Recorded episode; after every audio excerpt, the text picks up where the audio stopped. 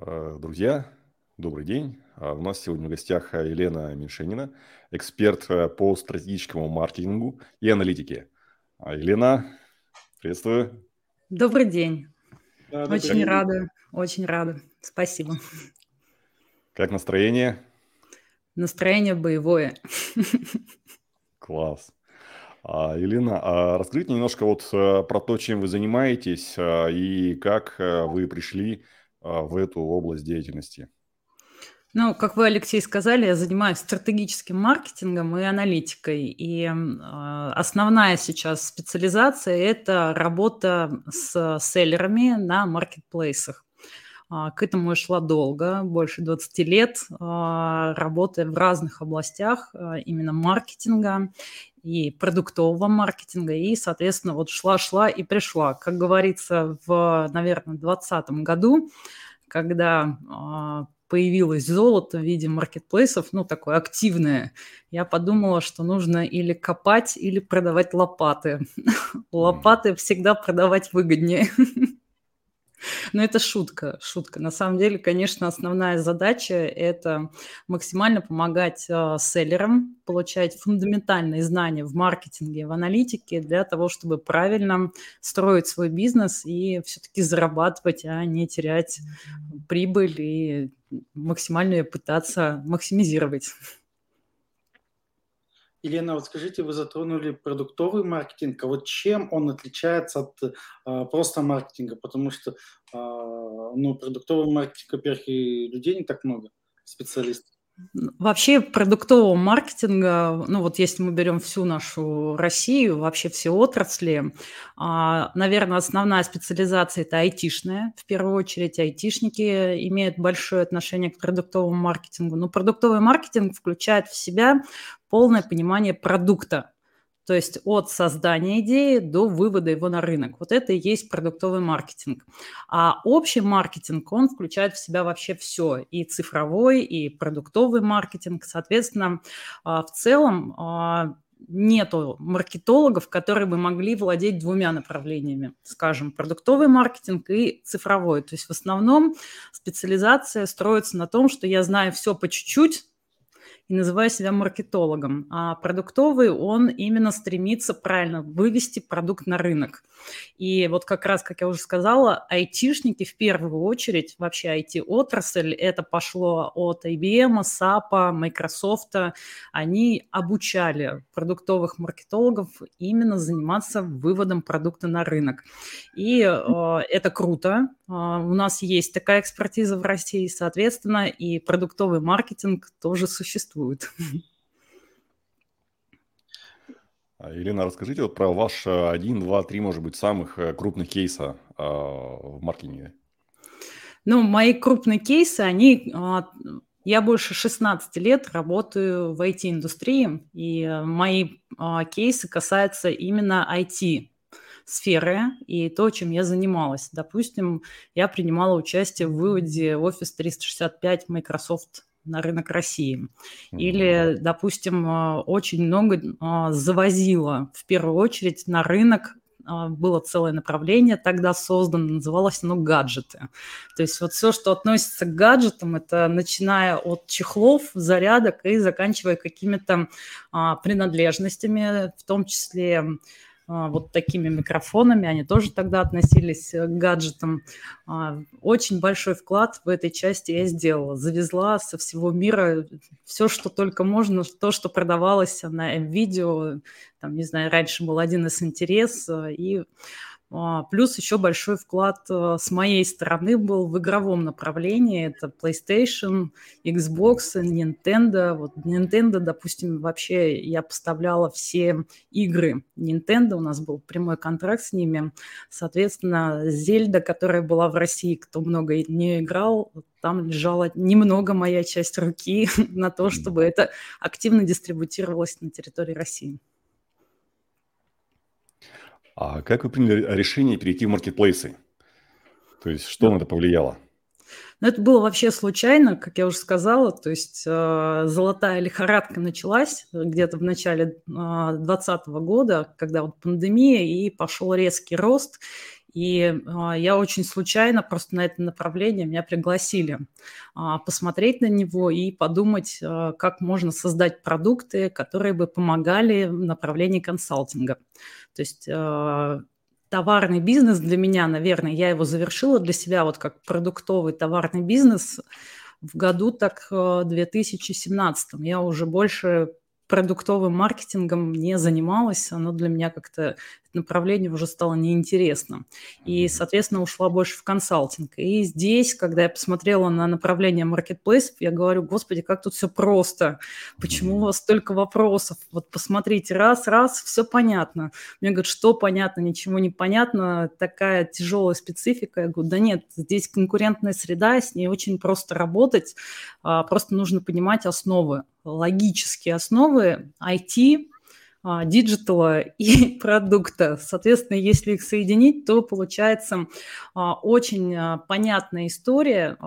Ведь маркетплейсы, знаете, у них есть одна особенность – это очень сильная высокая конкурентная среда высококонкурентная среда создает возможности для того, чтобы по факту при понимании, как правильно строится продуктовое развитие, очень хорошо отстраиваться и а, занимать доли.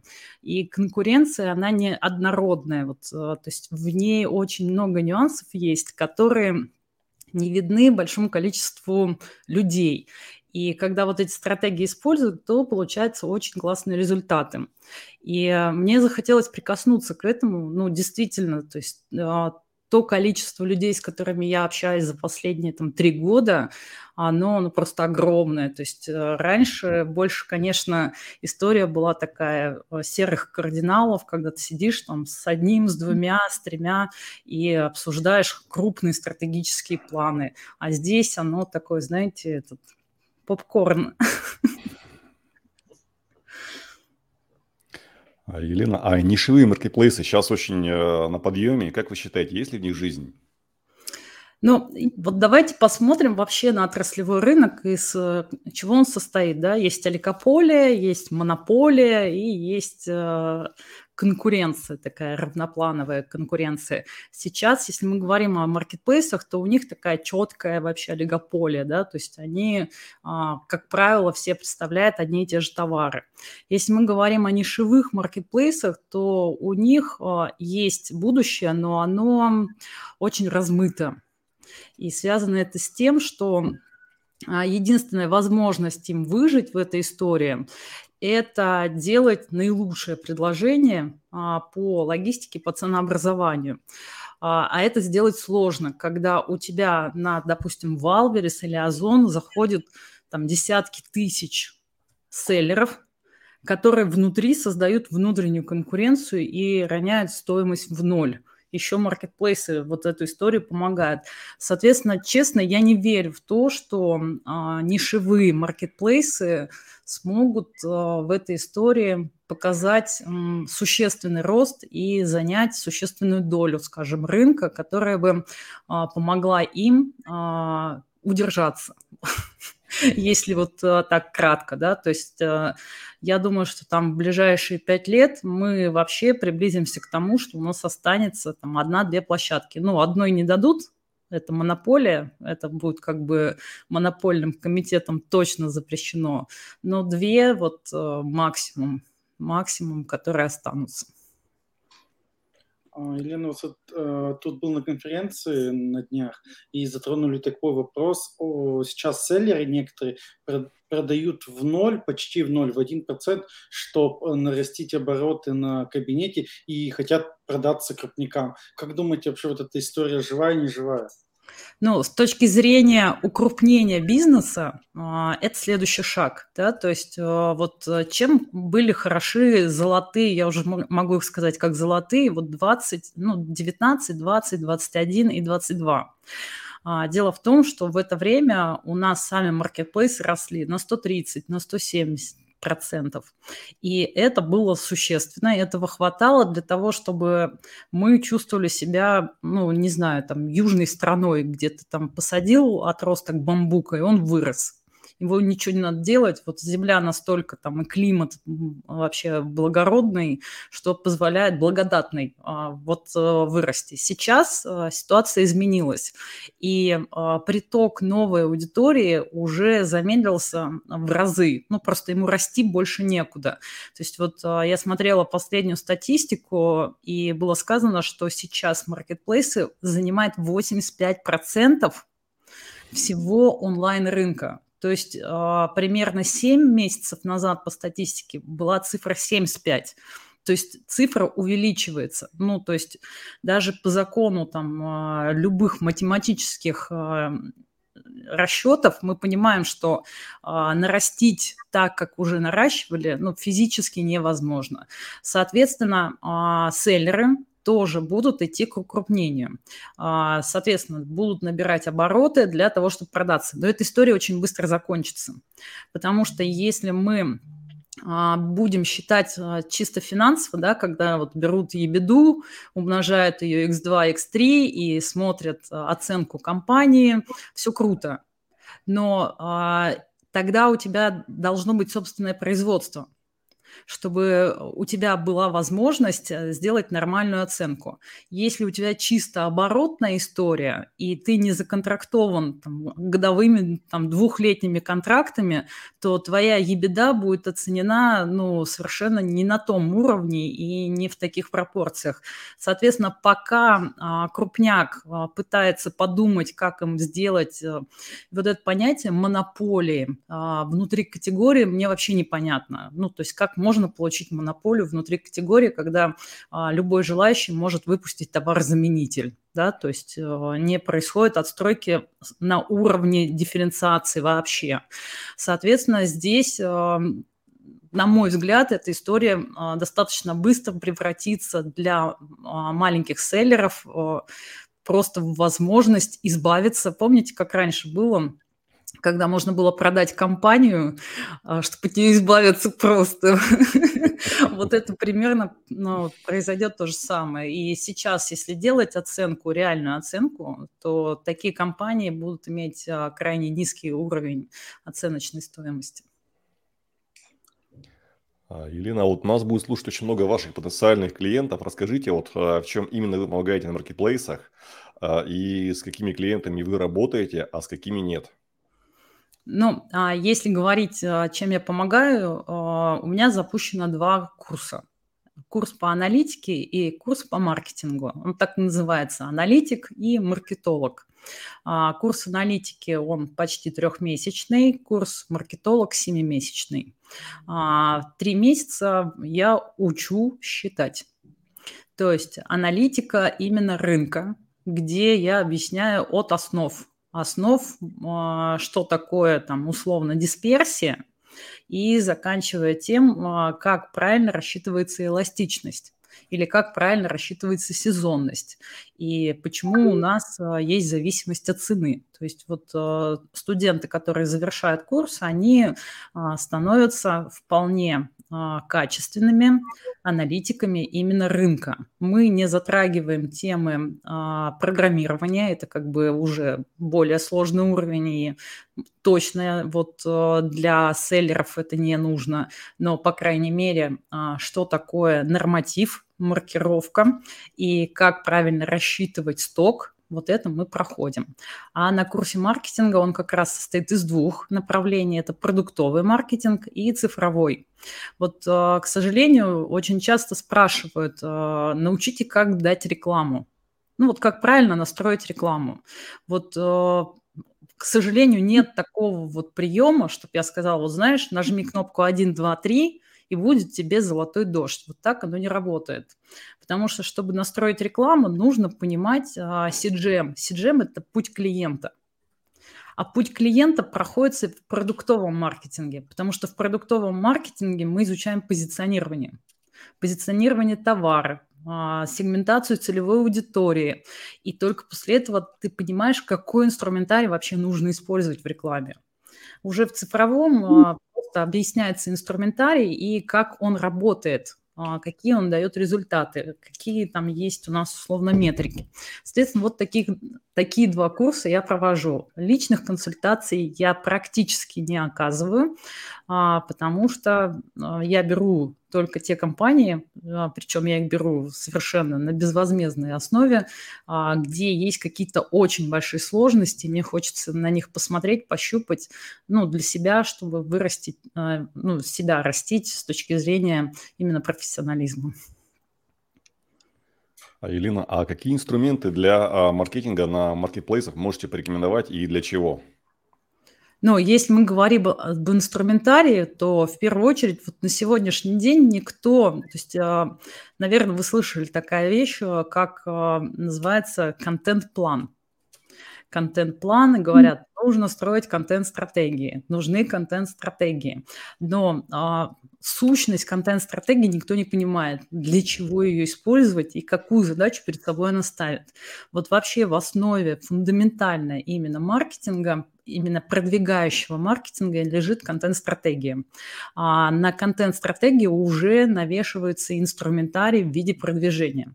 Соответственно, если мы говорим именно о маркетплейсах и о их сущности, вот как она есть, то на сегодняшний день есть два типа инструментов. А, мы их можем назвать внутренними и внешними. К внутренним относятся те инструменты, которые есть внутри площадки. Это в первую очередь а, продвижение, они ее так и называют, прям продвижение. То есть а, в Альбересе это, допустим, автоматические поисковые кампании, в Озоне это трафареты и поиск. Но помимо этого еще есть разнообразные программы внутри инструмента, такие, допустим, как email рассылки. Очень классный инструмент, но а, никто не умеет им правильно пользоваться и не понимает, для какой сущности он придуман. Или, допустим, есть а, баннерная реклама или размещение в социальных сетях. То есть а, инструментов много, но они должны работать на основе вот этого как раз контент-стратегии, потому что контент-стратегия позволяет вам правильно делать касание с клиентами. Но контент-стратегия должна строиться на базе того, что вы формируете у себя в виде баз данных а, ядра аудитории, с которой вы будете взаимодействовать. Почему? Потому что стоимость привлечения, вот если мы посмотрим на marketplace вот так как э, шар, а, все, что туда попадает, для селлера является по факту первичным контактом. То есть мы же с ним не взаимодействовали раньше, мы его не знаем, мы не можем с ним как-то по-другому пообщаться. Соответственно, он для нас всегда будет крайне дорогим. Конкуренция растет, инструментария количество не увеличивается, и мы с вами получаем очень дорогое привлечение.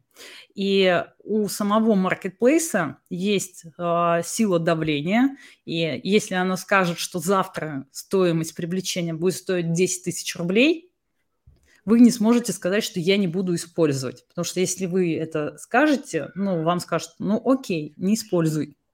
Второй будет использовать.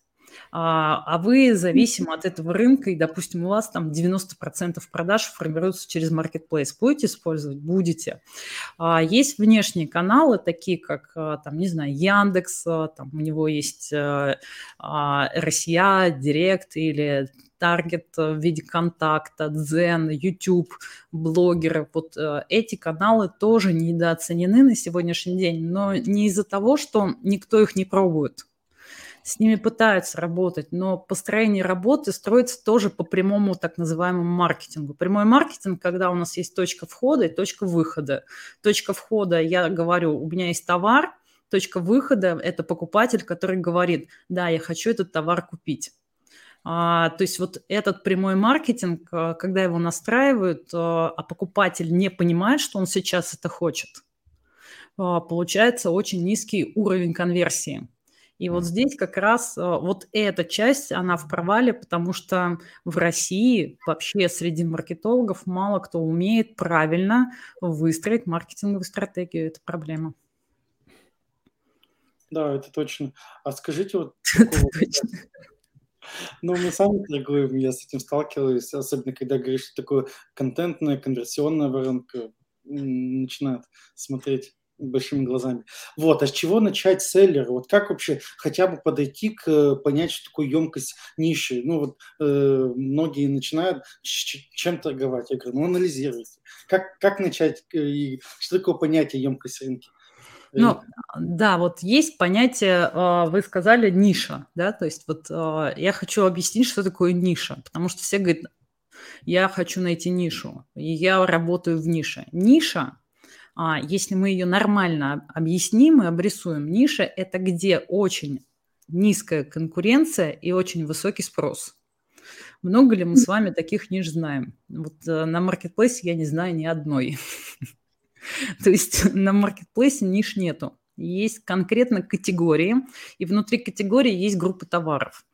А, так как marketplace на сегодняшний день является самым считабельным а, ну, рынком, частью рынка, я бы сказала, то у нас есть четкая возможность посчитать а, емкость.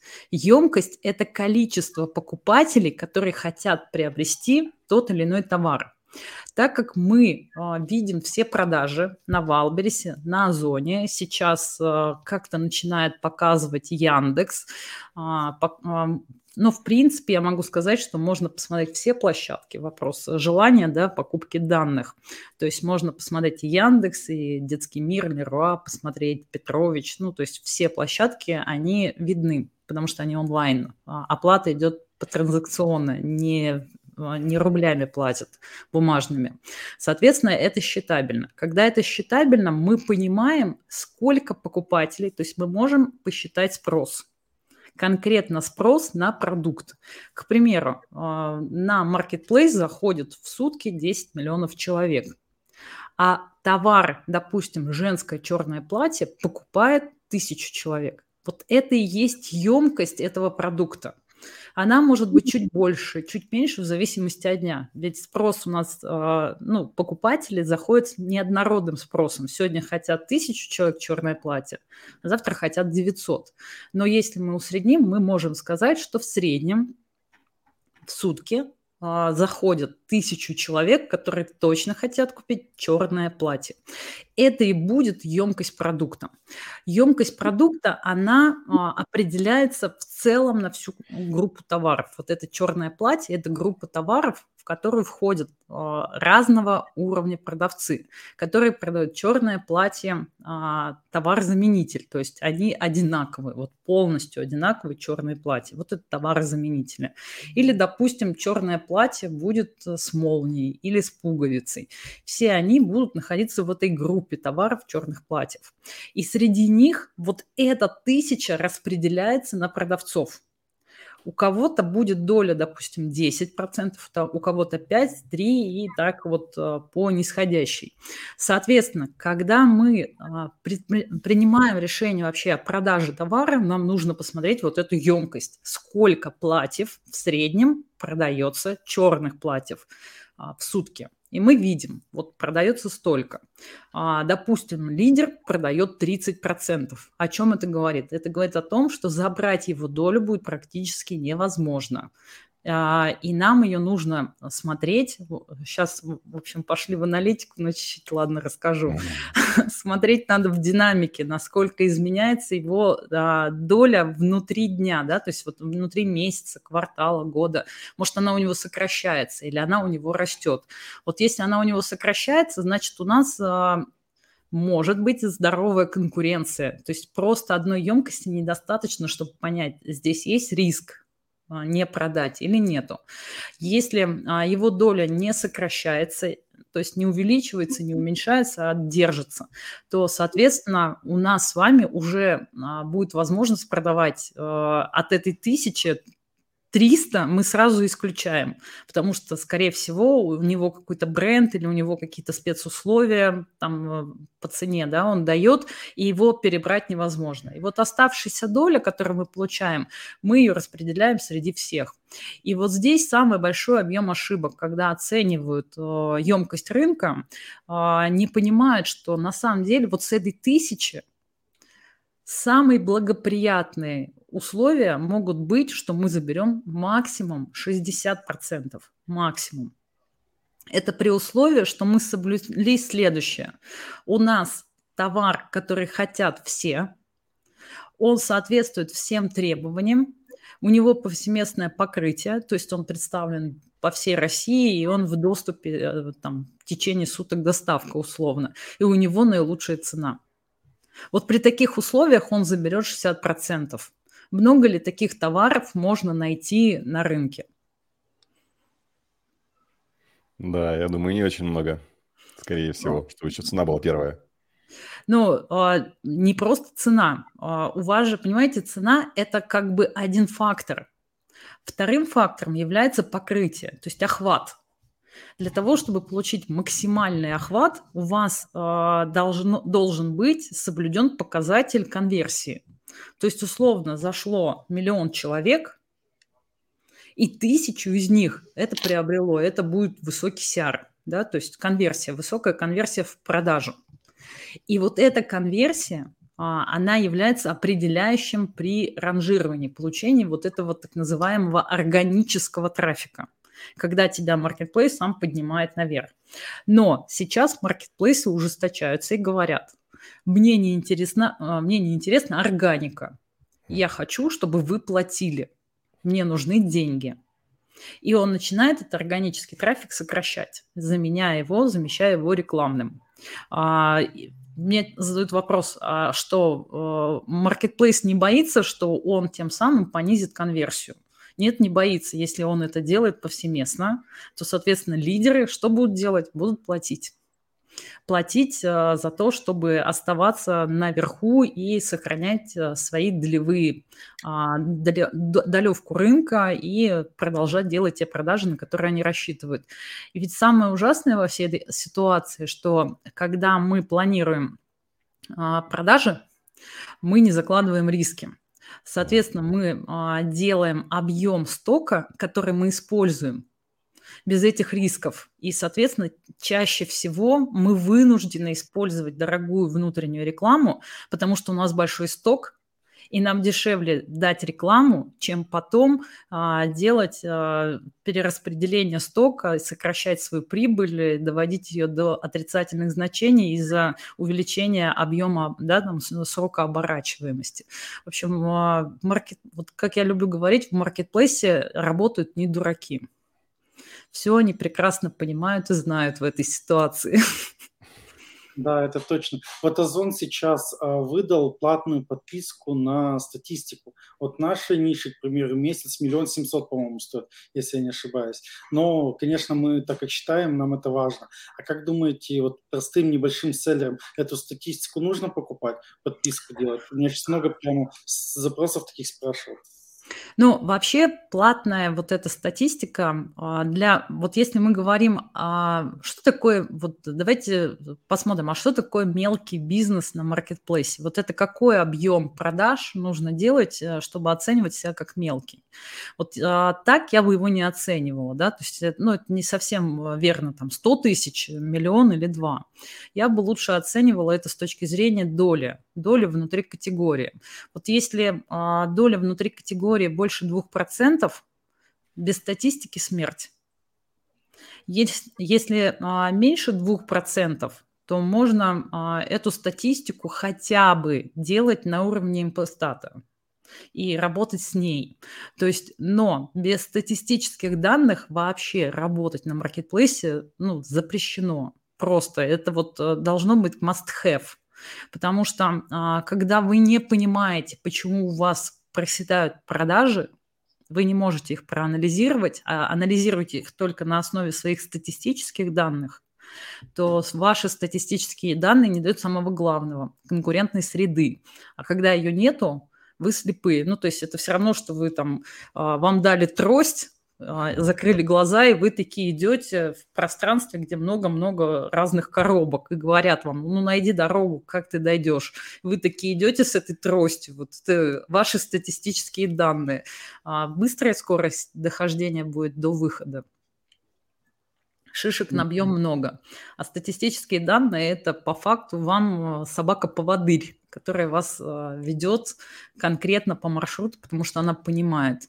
Чтобы были открытые, широко открытые глаза, это надо быть озоном или валберсом. Вот они владеют всей статистической и аналитической информацией, которая нам недоступна и не будет доступна, ну, как говорится, никогда не говори никогда, но она нам будет недоступна всегда. А скажите, какими вот вы сервисами пользуетесь? Э, аналитики, Impostat, может, ну, Impostat. А, я пользуюсь, на самом деле, мне кажется, пятью или шестью сервисами разными. То есть э, я смотрю возможности каждого. А, в первую очередь я смотрю на качество данных, которые они предоставляют. А, я, наверное, ни для кого не открою страшную тайну, если скажу, что все данные, допустим, по Валберсу поступают из одних ворот Валберса. Да, то есть они у всех одинаковые по качеству. А дальше стоит вопрос, как эти данные уточняются каждой аналитической системой. Вот, э, наверное, самое лучшее с точки зрения Валбис аналитическое уточнение происходит у МПстата. То есть качество данных МПстата по ФБО на уровне э, статистической погрешности до 20, где-то 25%. 20-25% с точки зрения статистики позволяет делать прогнозирование хотя бы ну, на неделю с точки зрения статистики, да, то есть э, аналитики.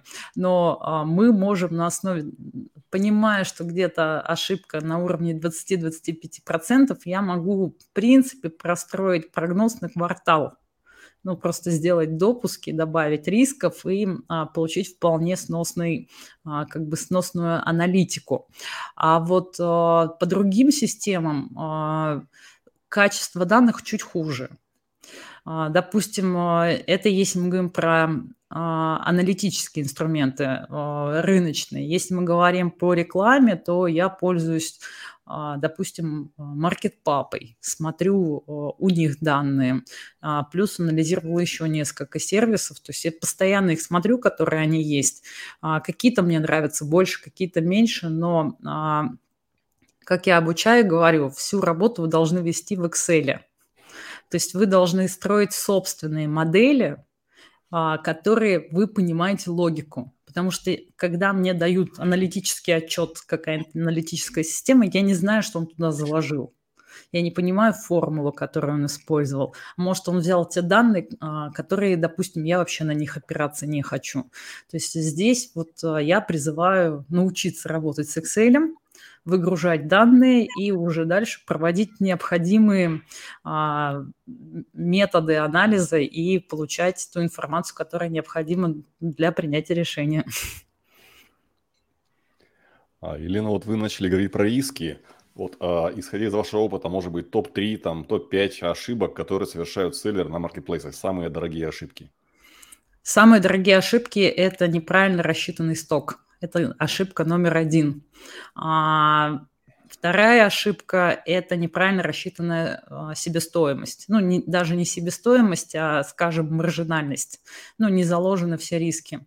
Ошибка номер три, а, которую допускают все селлеры, ну, не все, сейчас уже не все, наверное, 10% уже их не допускают. А, это неучтение всех расходов. То есть, э, когда считают, э, не учитывают все расходы, которые есть. Это проблема, прям проблема. А, и, наверное, а, четвертый – это а, выкинутые деньги на ветер на продвижение, которые неправильно анализируются и тем самым сокращают именно прибыль компании из-за неправильно настроенного инструментария по развитию продаж. А, ну и последний, наверное, самый сильный риск, а, который наблюдался на рынке, но он сейчас уже меньше наблюдается, но тем не менее а, он есть, это очень быстрый рост. Вот этот очень быстрый рост приводит а, к кассовым разрывам и к невозможности получить инвестиционные деньги еще больше, и получается, что компания просто валится на пике, не хватает людей, не хватает оборотных средств, и, в общем, наступает просто громкая смерть. А, вот такие риски самые, самые-самые. Могу пояснить каждый, объяснить, что там заложено. Ну, да, наверное, можно кратко, прям очень кратко. Да, но если кратко, то есть э, считаем сток не из емкости. Ну вот просто решили купить. А, или а, у нас же товары делятся на базовые, а, допустим, сезонные, трендовые. И берутся сезонный товар, неправильно рассчитали, завезли, быстро продали, побежали еще закупать.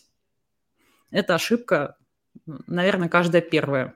В итоге, когда привезли, он уже сезон на спаде, весь товар остался начинает что делать? Понижать стоимость, чтобы его распродать. Тем самым вместо того, чтобы посчитать ту прибыль, которую заработали на быстрой продаже, получаем убытки от того, что остался сток, который хранится э, до следующего сезона. А, ошибка номер два, ну, по кассовому разрыву я рассказала, когда вот неправильно выстроена модель э, именно масштабирования, то, что масштабирование должно строиться все-таки через индикацию. А, нельзя стремиться заработать все деньги, так не бывает. То есть мы должны зарабатывать деньги тогда, когда инфраструктурно мы готовы к этому. Вот это прям ошибка, ну, я не знаю, она, наверное, из инфобиза идет, то, что инфобиз же говорит, да, там 50 тысяч есть, ты начнешь 10 миллионов зарабатывать. Вот я задаю вопрос людям. Вот э, вы понимаете, у вас есть 50 тысяч. Вот как вы выйдете на 10 миллионов? Где вы возьмете оборотных средств 30? Они говорят, почему 30? Я говорю, ну у вас страховые запасы вам нужно будет 30 миллионов. Вы, говорю, эти деньги как будете привлекать? За счет чего вы будете это делать? Понимания нет, деньги берутся, а, берутся кредиты, потом с этими кредитами сидят, рыдают, а потом мне говорят, а у меня а, кассовый разрыв 40 миллионов. Я говорю, как вы живете? Ну что, выживем? Ну, то есть а, даже понимания нет вот этой суммы самой, что такое 40 миллионов кассового разрыва. А, вот, и а, не учет всех расходов. А, самый простой пример, вот даже для наших телезрителей. А, кто считает стоимость денег, который лежит в, в товаре? Хороший вот, вопрос. Да, вот э, кто учитывает их? Потому что, извините, сейчас инфляция у нас с вами больше 12%. То есть у нас по месяцу мы теряем минимум 1%. Вот кто учитывает эту потерю? Если вы ее не учитываете, я вас уверяю, вы еще минимум 10 статей тоже не учитываете. То есть вот эти моменты, они такие а, страшные, они реально страшные, потому что из-за того, что у нас а, деньги все в обороте, а, очень сложно отследить падение. То есть у нас идет рост, но при этом мы не видим из-за того, что все не учли, что у нас на самом деле прибыли может быть ноль. И кассовый разрыв наступает тогда, когда у нас прибыль по факту отрицательная. И э, вот э, этот момент замечает уже поздно, когда уже все. А, вот, ну, как-то так. Да, к сожалению, считать мало кто любит. Это одна из самых сложных задач.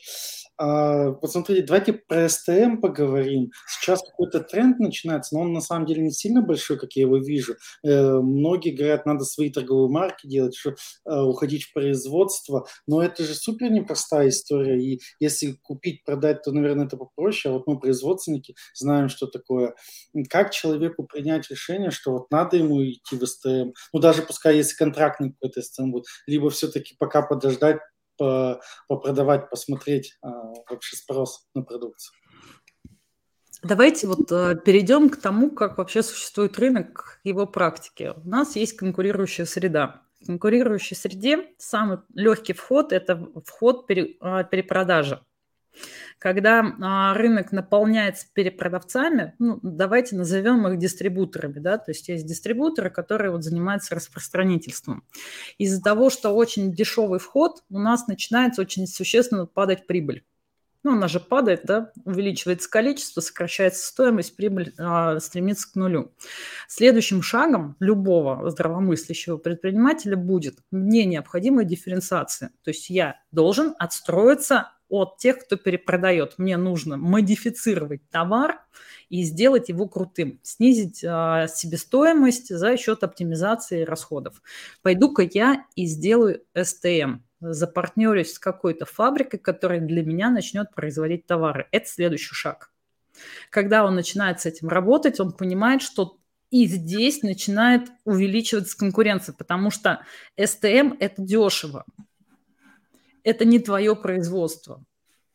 И следующим шагом идет производство. Вот недавно у меня был разговор как раз с одним, а, там, э, с группой предпринимателей, которые говорили, а, ну ведь а, айфоны Apple делает на контрактном производстве. Я говорю, подождите, они не делают на контрактном производстве, на них работает целая серия заводов они уходят от э, налоговых нагрузок, потому что они перекладывают просто, ну, это совершенно иное. Это комп, ну, этот завод, он больше ни для кого ничего не делает, он делает исключительно для Apple, да, то есть э, по, все мощности задействованы в этом. И вот здесь э, следующим шагом становится открыть свое производство. А когда стоит открывать производство? Когда вы работаете не с одним каналом. То есть если у вас а, работа строится по, скажем, многоканальности. Вот э, не люблю я слово омниканальность, потому что у омниканальности все-таки э, есть иное понимание, нежели просто работа там с тремя-четырьмя каналами. Вот три-четыре канала, когда вы уже понимаете долю рынка, вы понимаете, насколько вы можете чувствовать себя хорошо. То есть если у вас условно то, что а, экспортируется, да, и импортируется условно оттуда и сюда, а, насколько оно может повлиять на вашу прибыльность. Вот только тогда стоит приходить к этому, потому что когда, допустим, шить одежду в России дорого, у нас дорогие швеи, у нас а, там нету станков, ну там куча всего, мы все завозим, чтобы здесь это отшивать. Другое дело, когда строят, а, делают это в Киргизии, там по определению дешевле швея, дешевле само производство там и по налоговой базе.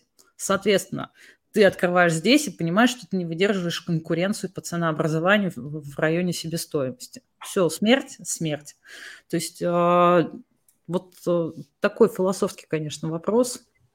Э, когда открыть производство? Производство надо открыть тогда, когда есть четкое понимание, что ты можешь а, четко соптимизироваться, выстроить классные процессы, и у тебя есть на это силы. Вот если есть силы, тогда все будет. Нет сил, лучше тогда заниматься STM или вообще работать э, в дистрибуции. Потому что это, на мой взгляд, это отдельная каста вообще мозгов, которые готовы на себя вот это брать и делать. Нет, не так? Точно, потому что производство, на самом деле, помимо того, что надо продать, надо еще суметь произвести и организовать производство. А вот такой вот вопрос. А, надо ли продавать, к примеру, не на одном маркетплейсе, на четырех? Насколько делится аудитория? Считается, что там у Озона своя аудитория, у Валберса своя, у Сбера своя. Вот стоит ли селлерам выходить там сразу на три, на четыре? И будет ли это кратное увеличение продаж? Кратно не будет. А, вот здесь э, нам нужно с вами а, посмотреть опять а, условно в учебник маркетинга и понять, как делится аудитория. У нас есть продукты, которые относятся, скажем, такие к масс-маркету. Да? То есть масс-маркет, его основная задача в чем заключается? Это максимальное покрытие продуктом всего, всех магазинов, всего. Тогда он продается. А есть продукты, которые имеют, а, скажем, очень узкую аудиторию. Она может быть одна целевая группа, там, или две, три, четыре целевые группы. А, когда мы с вами начинаем а, оценивать, нужно ли нам выходить на другие маркетплейсы, мы должны понимать емкость рынка для нашего товара. Если емкость рынка для нашего товара измеряется условно 20 миллионами человек, от того, что вы э, встанете на все маркетплейсы, по факту э, вы сможете только сохранить ту долю, которую вы сейчас занимаете. Потому что э, по факту ваш покупатель, если он действительно хочет ваш товар, он его приобретет на каждой из этих площадок, где бы вы ни находились. Это не означает, что вы расширите размер аудитории, это означает просто, что вы будете удобнее для вашей аудитории с точки зрения доставки. Допустим, а, рядом а, с вашим потенциальным покупателем сидит Озон, ну вот в соседнем подъезде, а Wildberries через четыре подъезда – а вы продаетесь только на Wildberries е, вас нет на Озоне. Ему на Озоне удобнее. Он заказал, то есть лояльность к вам, как к продавцу, будет выше. Но это не говорит о том, что вы сможете кратно нарастить продажи. Но вот э, оно так э, не строится.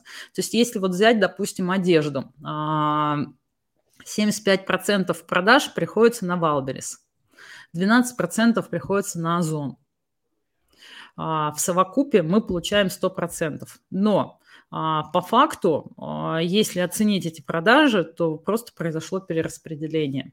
То есть а, рост органический, который мы получаем, он вызван именно приходом новой аудитории на marketplace, а не из-за того, что вы появились еще и на этой площадке. Вот, вот если кратко, вот так объясню. А, Елена, вот а, еще, я думаю, пару вопросов будем финалить. Вот а, скажите о кейсах использования искусственного интеллекта на маркетплейсах. Но искусственный интеллект, им никто не умеет пользоваться. Это вообще единицы, кто может потенциал весь искусственного интеллекта использовать. А вы задаете вопрос с точки зрения селлера или с точки зрения маркетплейса? Потому что они оба используют, но используют его по-разному. С точки зрения селлера. Если селлера, то селлеры на сегодняшний день научились э, писать описание, делать фото, э, отвечать на отзывы. Э, сейчас еще часть селлеров, там, и я в том числе помогаю, объясняю, как, допустим, можно анализировать с помощью а, OpenAI, ну или там Яндекс GPT, ну то есть, в общем, вообще с технологией GPT. GPT-технология позволяет вам анализировать ваши карточки товара по отзывам, а, по характеристикам, а, совместно с вами выделять целевые группы, делать описание этих целевых групп и вообще подходить к позиционированию, скажем, на более качественном уровне. А, но возможности у GPT намного выше, которые можно применять. В том числе, допустим, GPT ведь может выступить у вас планировщиком и стратегическим партнером. И вместе с ним можно делать стратегические сессии. То есть у него потенциал а, возможностей намного выше. Класс. А как вы думаете, каких сейчас инструментов не хватает на маркетплейсах и есть ли здесь э, окно возможностей? А, самый главный, ну то есть вот э, если мы пойдем эволюционно из того, что происходило вообще на маркетплейсах, то а, мы с вами двигались как? А, Сначала мы просто закидывали, и все продавалось, потом мы начали закидывать э, и включали самовыкупы, и оно все продавалось. Потом просто запустили рекламу, оно начало продаваться, а сейчас э, что бы ты ни делал, ничего не продается. Ну, или продается, но медленней. И встает вопрос, почему? Это главный вопрос. А, ответ на этот вопрос является аналитика – ну, то есть те данные, которые мы получаем. Я надеюсь, что мы приблизимся к уровню Амазона с точки зрения аналитических данных, которые Амазон, допустим, дает своим селлерам. Вот если мы с вами получим классный инструментарий в виде цифр, то больше нам ничего не нужно понимая, как это работает и что происходит, а, мы будем полностью вооружены и четко анализировать и понимать, какой инструмент нужно использовать, какой не нужно и какую отдачу мы с этого получили. Сейчас а, уровень а, качества данных, которые мы получаем, даже не качество, полнота данных, которые мы получаем, на уровне 40%. То есть это уже не ноль, это еще, и это еще не, не 50% даже, да, то есть а, мы по факту с вами, а, я просто расскажу пример, у меня есть подруга, которая всю жизнь, она очень давно директор по маркетингу в очень крупных онлайн-магазинах. Я ей говорю, давай мы с тобой сейчас покажем, как работать с данными. Mm-hmm. Проведем вебинар. Ты расскажешь о том, какими э, ты категориями мыслишь. Она говорит, ну давай расскажем о data-driven. Я говорю, подожди, data-driven, у нас такого понятия на маркетплейсах нету. Она такая, а какие данные есть? Я ей показываю таблицу, которую мы получаем данных аналитических с рекламы. Она говорит, подожди, а с чем вы тут работаете? Тут же ничего нету. Я говорю, вот в этом и есть искусство, не имея ничего, подумать, как это делать. Соответственно, а, вот это та точка роста, которая позволит нам с вами а, начать зарабатывать. Ну, это плохо сказано, потому что а, чтобы продолжать зарабатывать на маркетплейсах, нужно очень сильно усиливаться в знаниях. Иначе э, высок риск э, очень быстро уйти с рынка.